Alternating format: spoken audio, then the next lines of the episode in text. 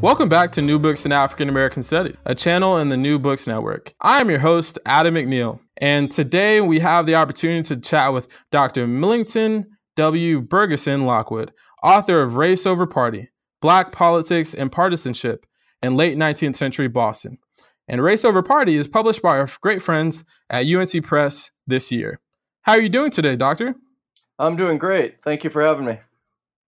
Very good, very good. And so, um, before we get into uh, race over party, can you um, describe for us your journey to this particular book? Um, sure. So, race over party sort of grew out of two directions. Um, it started with um, sort of my long interest in um, antebellum, antebellum, pre-Civil War communities of color in the North um, thinking about those urban communities and how they imagine themselves in the growing nation. Um, and I was always a little bit dissatisfied with how those stories typically ended. And I mean, the caveat to this is a lot of this has changed um, since I started the project. But you know, all these books typically changed with this sort of, or they, the books ended with this triumphant march of um, of African Americans into the Civil War. Um, and that was sort of the last that we um, ever heard of them again. They that the black politics in the North in the pre-Civil War period was about anti-slavery, and that once slavery ends, we don't really have a sense of what happens to these communities. Um, and so I was really interested to find out more about the the post-Civil War history of these places. Um, and then also, I, as a student of Reconstruction, um, I was really looking for Northern African American voices in that history. And, you know, a lot, much of that history, rightly so, is centered on the South, um, and particularly in rural areas. And so coming at it with questions in mind about, okay, well, what happens to these sort of politically vibrant communities like Boston after the Civil War, but also what is their Reconstruction story? What's their, what is the, how are they experiencing these post Civil War years?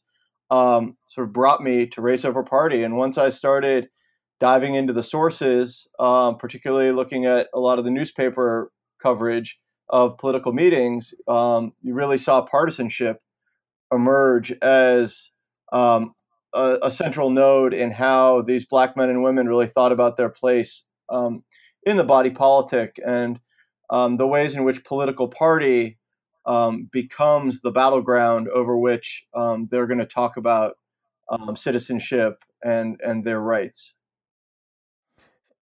I think one of the cool parts about your book, um, and, and, really, I think one of the main reasons why when when I saw your book um, on UNC, I think it was on UNC Press's uh, website or on Amazon, I thought, well, I worked for Boston African American National Historic Site hey guys how we doing? Um, and so um, I, I, was i was thinking one of the parts that we had always talked about that we were fairly um, uh, light content wise on was what happened after uh, you know what what happened in that post um, in that post bellum period you know reaching to where you know we talk about the african meeting house for example.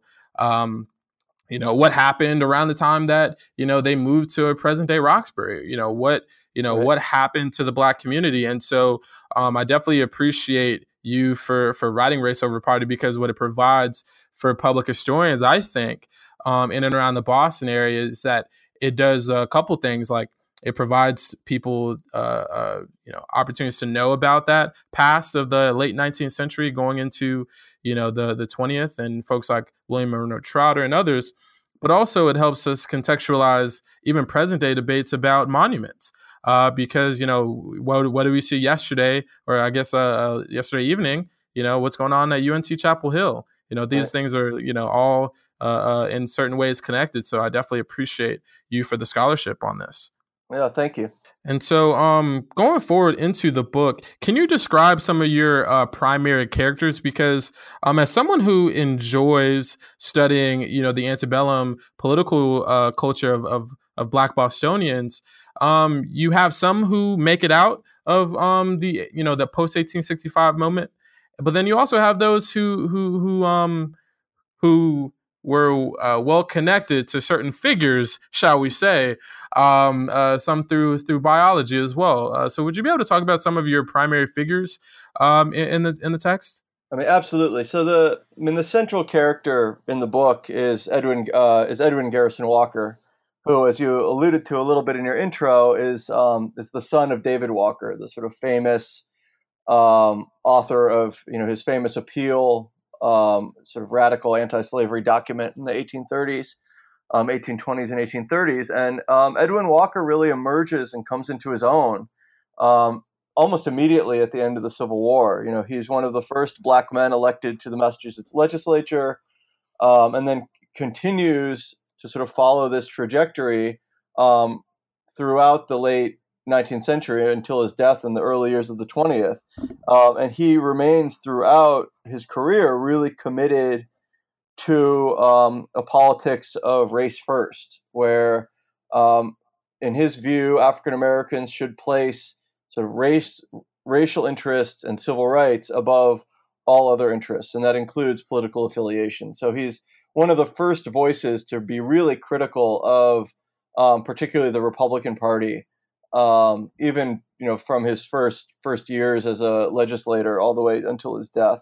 And so he's um, he's a central figure in the book. Um, you know, along with others. So I, I also write about, you know, keeping the theme of biology. I write a lot about James Monroe Trotter, who is William Monroe Trotter's father, um, who uh, is also a sort of ally and compatriot of Edwin Walker.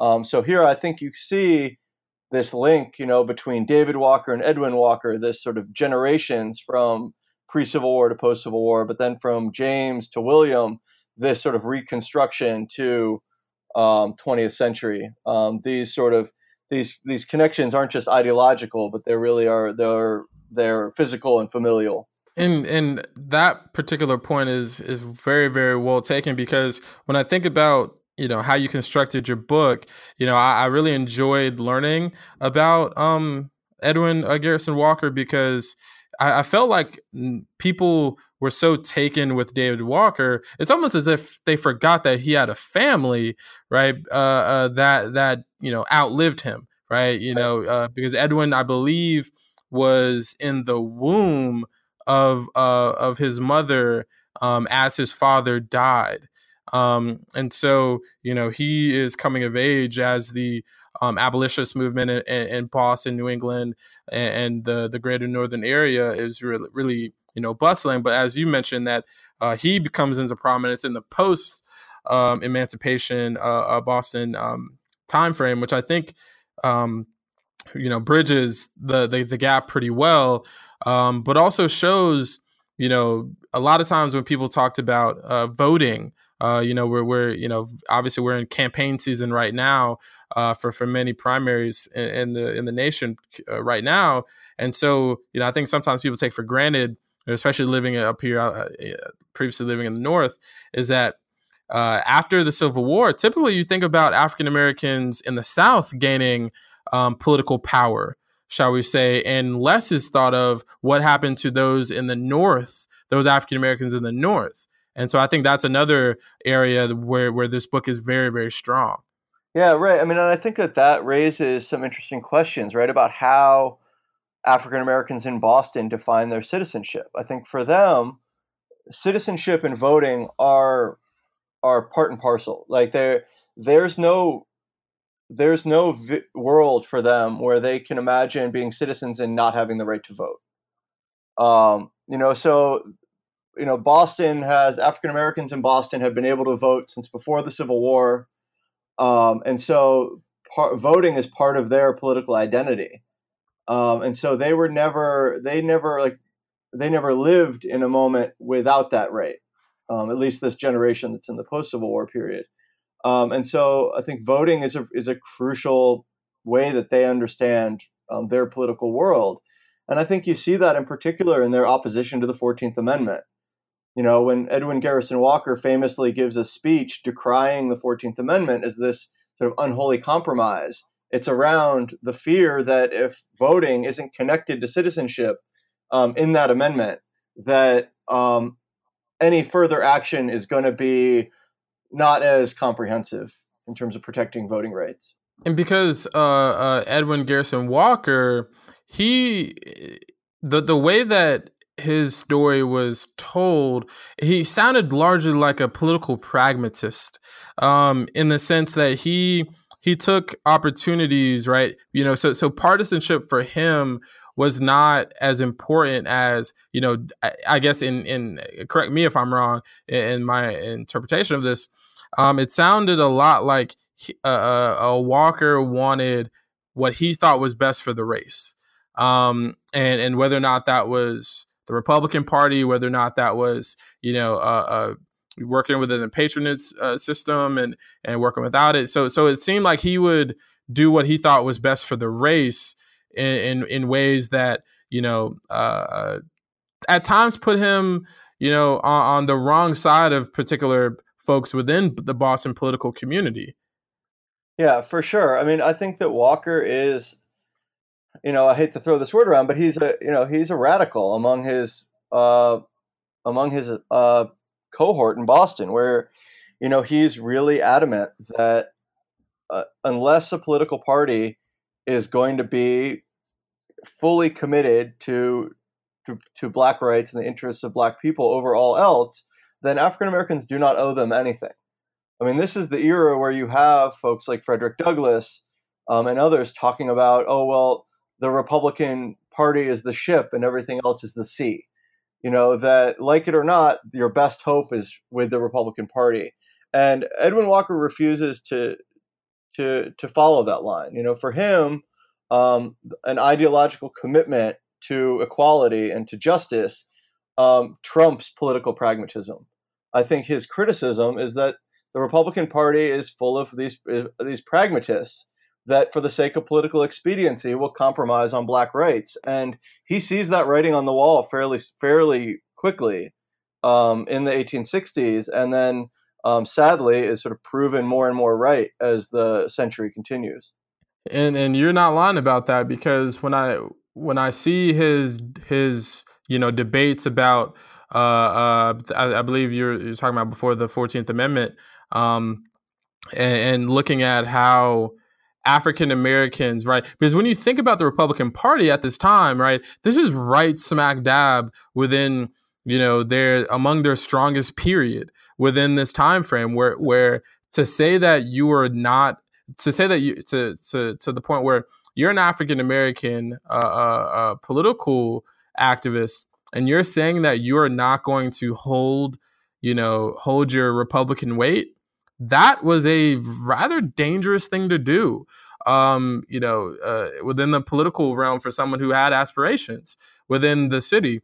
Um, and so, you know, could you talk about some of those spats that he did have uh, with folks in, in in the community? I mean, sure. I think you do. You see, particularly a sort of conflicts between folks like Walker, folks like Trotter, and uh, some of the sort of famous names of black abolition in Boston. Like, so Lewis Hayden, for example.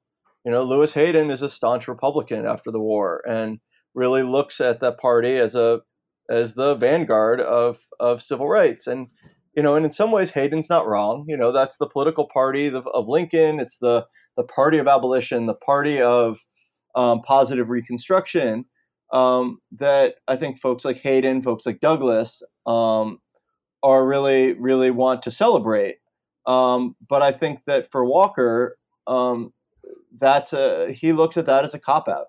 He said, you know, he he says that you know the African Americans have a commitment to hold these parties accountable, and not just sort of give them any sort of you know allegiance based on these sort of past deeds. It's sort of a sense of like, okay, well, what is the party doing for me today?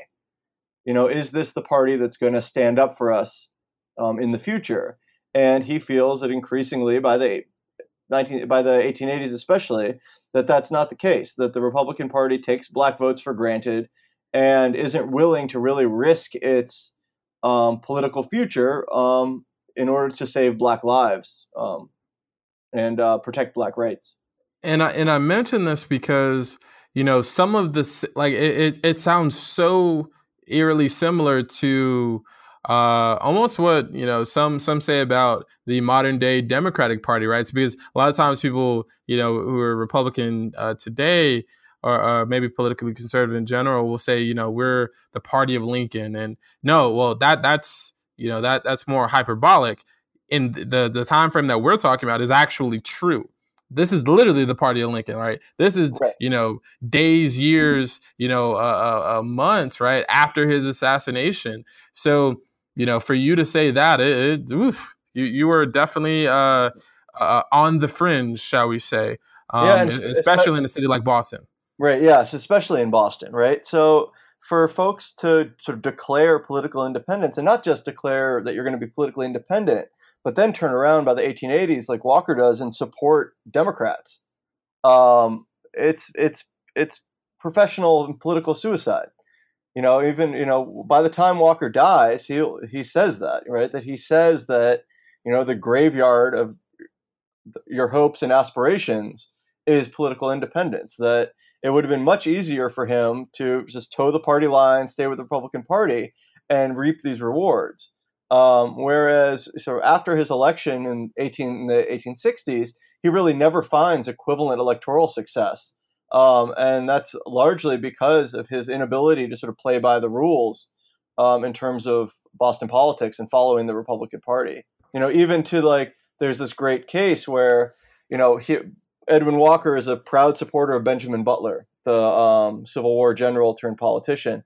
And when Butler becomes governor of Massachusetts in the early 1880s, um, he attempts to appoint Walker um, to fill a vacant um, judge position, and his that appointment is uh, defeated by a Republican-dominated um, executive council in in Massachusetts. Um, and then sure enough, like Butler tries again with George Ruffin, famous African American um, but Republican, and that and that nomination is is approved. Um, and so Ruffin now we know George. If you know your Boston history, we now know we know George Ruffin well, right? As the 1st mm-hmm. African American elected or first African American judge in Massachusetts. Well, that that should have been Edwin Walker. So if if the, these questions of partisanship don't get in the way, Walker is the one we now know is the first Massachusetts judge um, rather than Ruffin. And so we can see how, you know, partisanship not only does it affect Walker's sort of material condition in the 1880s, but it affects his legacy and how he how, and how he's remembered. Right, and, and, like I said, there were political consequences for his actions, and um, and and, and you know, like you said, for, at times it was political suicide uh, for him to take the stances that he did, especially with someone uh, as far as how African Americans perceived him as as Governor Butler. Um, and then also, I thought the part that I hope that folks don't um, under under um, under remember or not understand is how relatively short um, the governorships were, or at least it seemed mm-hmm. like it. Um, because typically, I think we're used to four year uh, terms for governors, and I guess what is it, six years for senators. Uh, but was governor? I might have just read this wrong, and so I apologize if I did. But was the governorship only like two years? Because I felt like it was a quick transition to go from uh, to go from Walker to Ruffin. Yeah, yeah, no, I mean it's almost year to year. Um, right, right. Yeah, the elections. Yeah, no, and so um, so politics can shift and move very quickly. Um, yeah.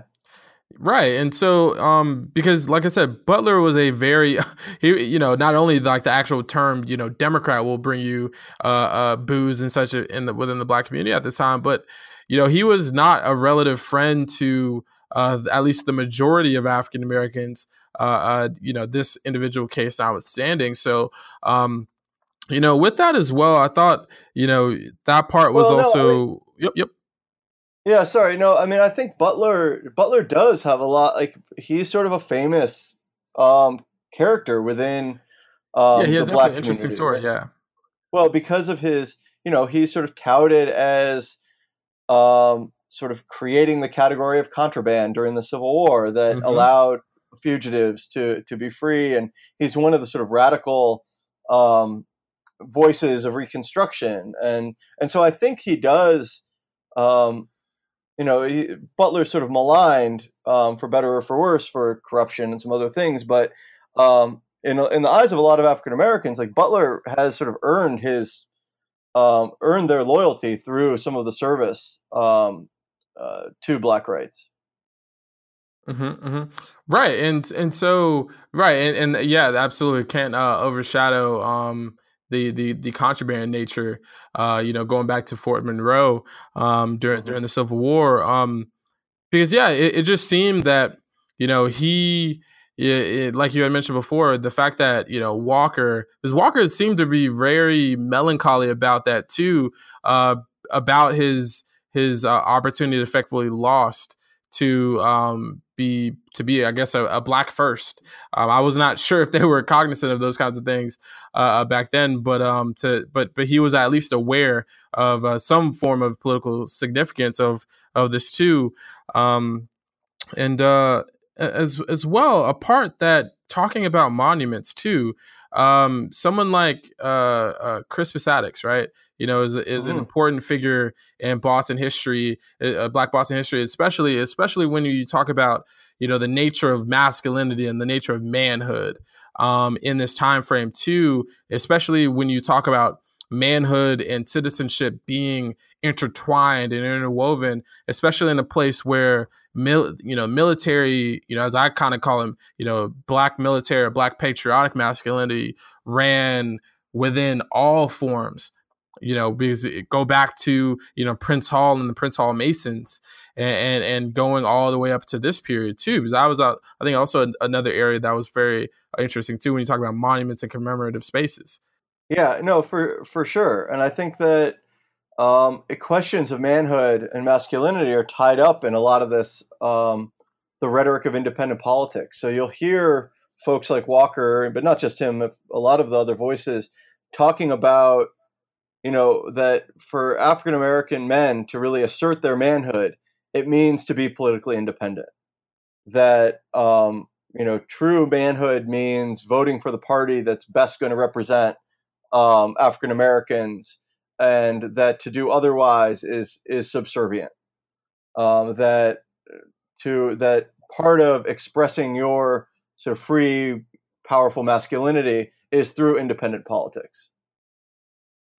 Exactly, and because that you know independence means you know you know because you know every now and again you'll see you know the you know uh, uh you know, kind of like the master slave kind of narrative, even in post emancipation uh, um, uh, politics, where you know I'm you know not you know enslaved to you know such and such party, or I'm not enslaved to a particular kind of politics. Um, so so so definitely I'm on that particular point because um, when you look at you know the importance of the Prince Hall Masons to the city, and, and you look at the the history of um, you know the history you know you look at the uh, the 54th massachusetts right? You have you know them being a very important piece uh, interwoven into the fabric of, of black boston life too.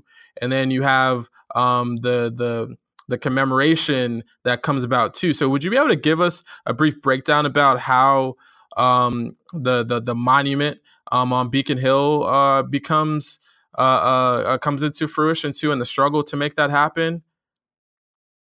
Uh, the Crispus Attucks Monument. Oh, I'm, I'm well. I'm speaking kind of kind of uh, Crispus Attucks, but also looking at uh, the Shaw Memorial too, uh, because um, that's also an important piece that I that I definitely hope people uh, either know and or remember. Yeah, I mean, the, so the the legacy of the 54th and of Black um, civil right, a Civil War service you know, sort of throughout all of this, right? So there are, um, you know, veterans. A lot of these, a lot of the characters I write about in the book, you know, served in the Civil War. Um, James Monroe Trotter was a lieutenant um, in, during the Civil War, um, and so that this that military service is really ever present as um, as in part of their argument about why um, why they should be politically independent. So they'll they'll talk a lot about well, you know, really it wasn't it was it was black soldiers that freed the slaves. It was black soldiers that brought about this new nation. Um, that they don't owe the nation or the party anything. If anything, the nation and the party owes them. That it was their blood, their deaths that um, that brought about these changes.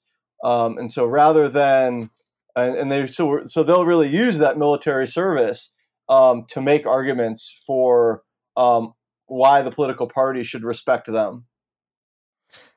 And and and that's why I thought this part was uh, pretty interesting because of those particular reasons. Uh, because I, I always you know because a lot of the work that I uh, personally have done has been in this particular uh, uh, area, and so I was really you know I, I was very happy to see uh, such a prominent role you know the the place of commemorations played, but also um, something that I never actually thought about that uh, I, would like to ask you about too. Um, your your sixth chapter I thought was very interesting, considering um, and, and just to let y'all know, uh, the sixth chapter of uh, of the of race over party is entitled "For Ireland's Cause: Black and Irish Political Coalition Building," and and if you know anything about uh, uh Black and, and and Irish American relations, uh, it's been um, a mixed bag at best. Um, and so, um, would you be able to talk to us a bit about you know the the coalitions and and the the the political um, nature of you know the the policies of, of, of African American or Black Bostonians and and and, uh, um, and Irish uh, folks in, in the community at this time? Sure. I mean, that, so chapter six was really like it was. That was one of the most fun chapters to write. It definitely because, seemed that way.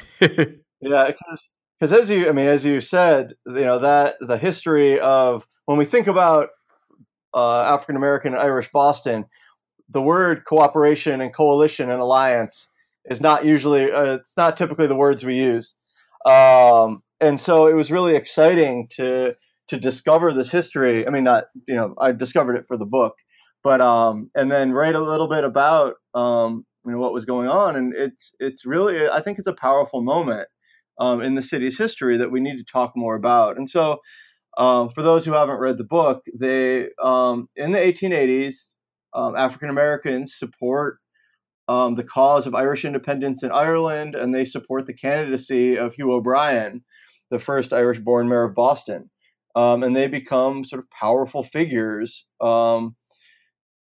in in support of Irish independence. Um, and you'll and you'll often find Irish nationalists and African Americans sharing the stage um, at political rallies, um, and that they do for for this moment in the 1880s um, really do forge um, forge some alliances and forge some um, powerful connections, really bringing together the struggle for Irish freedom along with the struggle for African American freedom in America.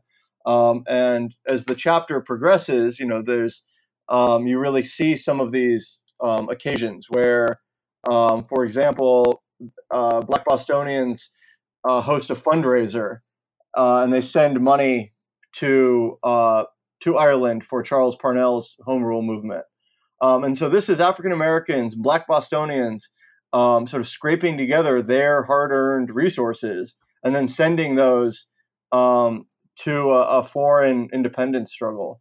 Um, and then the chapter you know culminates with the construction of the Crispus Attucks Monument, which a lot of people know and they see sort of on the um, you know it's on the on the Boston Common, sort of right off the the, the main strip there, and you uh, you know uh, millions of people pass that monument every day um, without knowing its history, and that monument really grew out of this um, this cooperation. You know that it grew out of a need to celebrate the some of the Irishmen who died during the Boston Massacre alongside Crispus Attucks. And so here you have sort of in stone um, a sort of permanent monument to this moment. And and so that's what, what I really liked about telling that story is, you know, every time now that I see that monument, that's a monument not just to deaths during the War for American Independence, you know, but it's a monument to um, Black and Irish Bostonian unity. Um, that I, that I think is important to remember. Um, you know, as we as we talk about race in Boston and um, and how fraught that topic continues to be, I think it's important to have touchstones um, like that monument to uh, to think about ways and times in which thing the story could have been different. Exactly, because when you like, like you mentioned before, you know the the the fraught nature of, of black and Irish relations, right? There's really only been a couple times where uh, outside of the story where it's been fairly strong, uh, at least in this century, and that was you know the the history of someone like uh, Robert Morris. um, and his connection to um, to, to Irish uh, folks in, in the community. But really, outside of that example, there there aren't that many. So it's good to see that there were um, examples of coalition building and also um, you know so some cooperation and actual you know tangible uh, um, uh, things that were able to be taken out of that. Um, and, and, I thought also uh, an area of the book that I thought I had I had not really thought about too much, but was so so profound and important was the anti-lynching activism of Black Bostonians as well. Because as we trek through the 1880s, and um, folks like Ida B. Wells and Frederick Douglass um, are are speaking of the Southern horrors that it that are um, that that is Southern lynching and, and, and American lynching um, as a whole. You know, Black Bostonians do play a role uh, significantly in anti-lynching activism. Uh, so, would you be able to narrate that story a bit for for the listeners? Yeah, for sure. So, you know, by the 1890s, um, you know, Black Bostonians are are some of the first uh, Black communities, you know, in the North to sort of actively oppose um, this and actively uh, support anti-lynching campaigns. Um, that they really start to become very agitated um, over what they're seeing as the rising tide of Black death um, at the hands of lynch mobs across the South, and so they host um, Ida B. Wells, um, and they um, they become really sort of animated by anti-lynching, and they connect anti-lynching to part of this um, this narrative of Black independent politics. So they they point to lynching as sort of the ultimate um, betrayal by the Republican Party. That you know, even while Republican go- governments continue to dominate the federal um, the presidency and Congress, um, this uh, lynching is is increasing, and so they often use that um, as a way to sort of shame the Republican Party, um, and they become um, very very vocal anti-lynching activists um, by the by the turn of the 20th century, um, where they're going to raise money to bring the Baker family to to Boston. The Baker family um, the father was a postmaster, and the family is sort of attacked, and their house burned, and their newborn child uh, murdered, along with the father um, in this in this lynching. And uh, the Black Bostonians will raise money to bring that family to Boston. Um, so that's sort of a famous anti-lynching case. Um, but there are others that you know they really become outspoken um, against against lynching. Um, even sort of even from the very early years in the 1890s.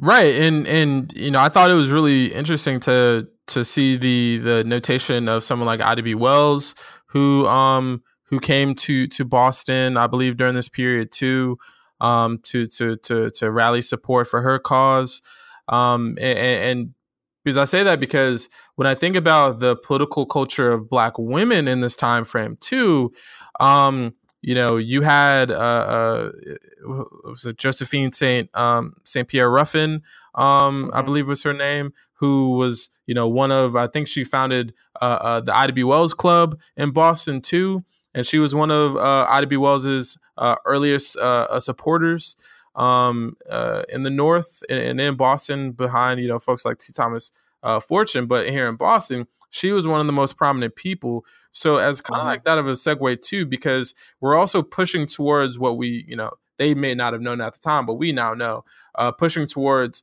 uh, um, you know, the the women's right to vote, um, or at least within the 19th uh, Amendment. But can you speak a bit about uh, uh, uh, Black women's politics during this period too, and, and their and their and their push? Yeah, sure. So I mean, so Black women are sort of are are, are in this book um, sort of throughout, but feature most prominently in the 1890s, um, where you get women like Josephine St. Pierre Ruffin, who found this women's era um, club, you know, and she's going to start the women's era newspaper.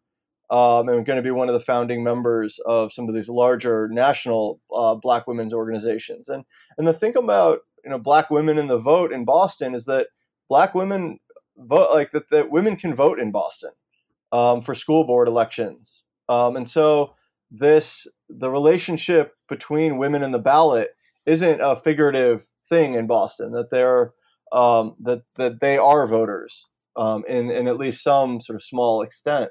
Um, and so they they're very outspoken about the the role of the vote and the place of partisanship. Um, you know, I I I spent some time writing about um, Pauline Hopkins, who is uh, you know best known as a journalist and novelist and playwright.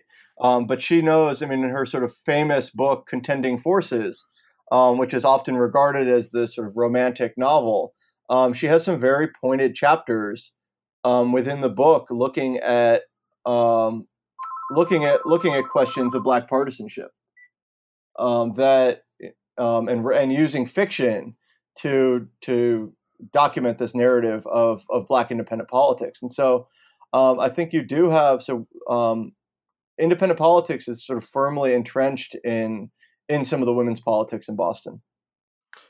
And and that's really good to uh to to really harp on because you know sometimes people think that uh you know it, it, women didn't really have you know that obviously that they were politically organizing and and such like that but as if you know the the vote um you know that there wasn't really much else besides the vote that you could do uh prior to uh, uh 1920 but you know black women were you know largely organizing themselves and, and like you mentioned that they had the right to vote in um in particular ways but you know that wasn't the only thing that uh, that they necessarily were uh, uh, were, were worried about, right? That yes, they wanted right. you know the outright right to vote, but also that there were ways that while they were you know pushing towards that, that there were things that they were uh, getting engaged in too, and they were not passive observers to what's going on, but they were active agents um, to to to change the world for for how they wanted. And so uh, I would say definitely the most prominent would have been um, um, Miss Josephine uh, uh, uh St. Pierre Ruffin, um, who who's politically organizing well before this this time frame too, because she was doing work um, even during um, during the latter antebellum era, going into the 1860s and 1870s uh, as well. Yeah, for sure. No, I mean, and they're there. They're always they're always present. You know, I mean, sadly, some of the nature of just the way that um, women's voices are documented is that you you you see them a lot, but you don't hear them too often. Um, so, like the newspapers will often document their presence at a meeting, but we don't necessarily hear their voices. And so, I was I'm really excited for opportunities and for the um, to when you when you can actually um, hear them, not just see them and and you know I as I have a cite you know black women uh, uh, hoodie that's coming in the mail today you know that's you know that's largely you know what we try to do here um, you know we always like to cite black women and to, to uplift their voices and amplify them whenever we uh, we get the chance to so a part of the new books now african american studies channel we always like to do that that's always that's always a yeah, thing absolutely. that we like to do for sure, man. Um, and so um, going into the the final section of of our uh, chat today, um, it's it's crazy. Thirty nine minutes just go by so quickly when you're you know in having a great great time talking about a great great book. Um, would you be able to talk to us a bit about kind of the final uh, area of the book um, when kind of your your uh, your your timeline uh, begins to wane a bit and we start talking about you know education and going into the latter portion of the um of the 19th century going into the 20th sure i mean so so at the end of the book i really sort of write it and i struggled a little bit with how to frame the end of the book and it really to me is this it's the, culmination of this this tragedy um, which is the sort of faith in uh, electoral and partisan politics um, as a vehicle for Black progress. And I think you see, particularly in the left, the final years of Edwin Garrison Walker, you know, where he really like I th- I think the sort of the rise of Jim Crow and the rise of lynching um, really hits a lot of these activists very hard, and they take it, um, you know, rightly so, sort of very very personally and very like devastating. um, to watch the the sort of optimism they had, even if it was sort of a realistic optimism, to watch that that door of progress slowly close um, over the late 19th century, and and to look ahead to the future um, in a world that I sort of argue is outside of formal and electoral politics, to to look towards forging their own national organizations like Niagara Movement, like the NAACP, um, that I, I think that that is a culmination of a lot of this race first thinking. You know that if if if progress is going to be achieved for black men and women in America, it's going to be through black activism. That it's not going to be as part of a interracial political party. It's going to be um, with black leadership and and black voices um, uh, in the forefront. And so I I write about the end of the book sort of as this as this tragedy with a silver lining. So there, this sort of defeat of independent politics or collapse of independent politics as a as a viable strategy um, to combat uh, white supremacy, I think yields the growth of these um, these other organizations um, that are going to to become as strong as any political party. Um, and so the book concludes with the rise of William Monroe Trotter as sort of carrying the torch um, of his father, of Edwin Walker, sort of into the next century.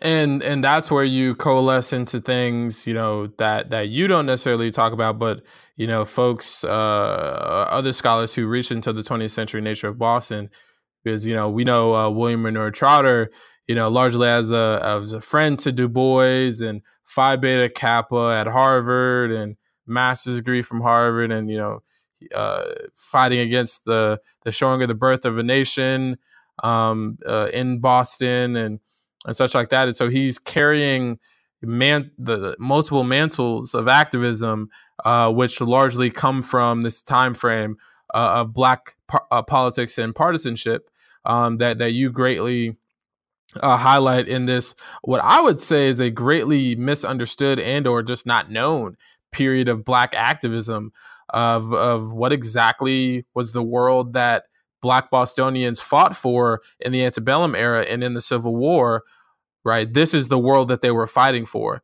And those who were, you know, some of them like Edwin Garrison Walker, who was who who, was living and, and and knew you know what life was beforehand you know they're fighting to change the world but many of them you know they they were upstarts you know they they were ones who were coming around when you know there were there well you now know as black colleges around right and so you know they're they're they're coming into a different world but that different world was a world that was created largely by those who were uh who are within this particular story.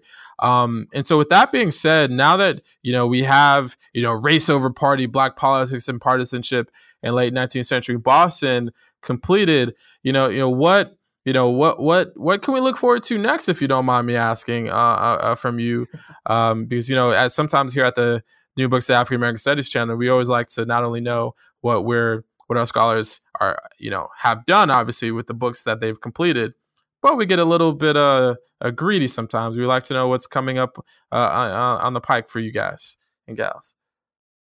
Yeah, sure. I mean, you know, so the book just came out in May, so I'm taking a little bit of a breather, trying to uh, to to to figure out what's next. But uh, you know, if, as I don't know, your listeners may or may not know that I've been living overseas in Malawi for the last couple years, and that really made me think a lot about the place of um, you know African Americans abroad um, in Africa in particular, and thinking about um, the place of Black diplomats. So um, i have got some ideas kicking around about another project looking at um, the role of Black diplomats. So, for example, um, folks like um, uh, Douglass, uh, Frederick Douglass, and others that I write about sort of in the 19th century, a lot of them are going to become some of the first black diplomats abroad.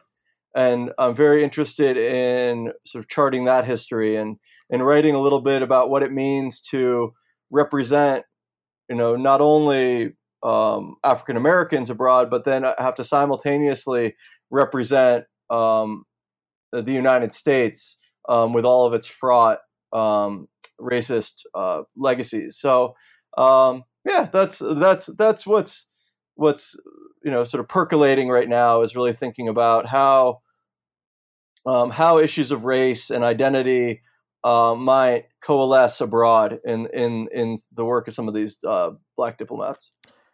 And, and, that sounds like a tremendous, tremendous uh, uh, uh, foundation to have because you know black black politicians and, and black diplomats are are something that I think is you know within the transnational frame would be a very very intriguing study to take up, um, especially even within the, the particular period um, that that you, that your uh, book on Boston highlights as well, because you know political patronage was an important thing going all the way up to the uh, to the Wilson administration in the early 20th century. So I definitely think that um, that that's a that's a that's a phenomenal work that uh, hopefully um, you know once it comes into fruition and you get a publishing date for it, that that you'll definitely consider coming back on the program. because It's definitely been a pleasure. Yeah, absolutely. No, and thank you so much for having me. Uh, I'm really happy to be able to share this story. Um, I, I, hope readers will find it interesting and that it's a, a, slightly new take on the Reconstruction era, but also I think um, would, would cause people to think a little bit more about the place of race um, in political parties today. Um, I know that we got an election coming up. Um, all, all, elections are important, but this one's especially important. And um, you know, I, I know there's always questions about race and political affiliation. So I'd hope that race over party uh, might give a little bit of historical context to some of these discussions.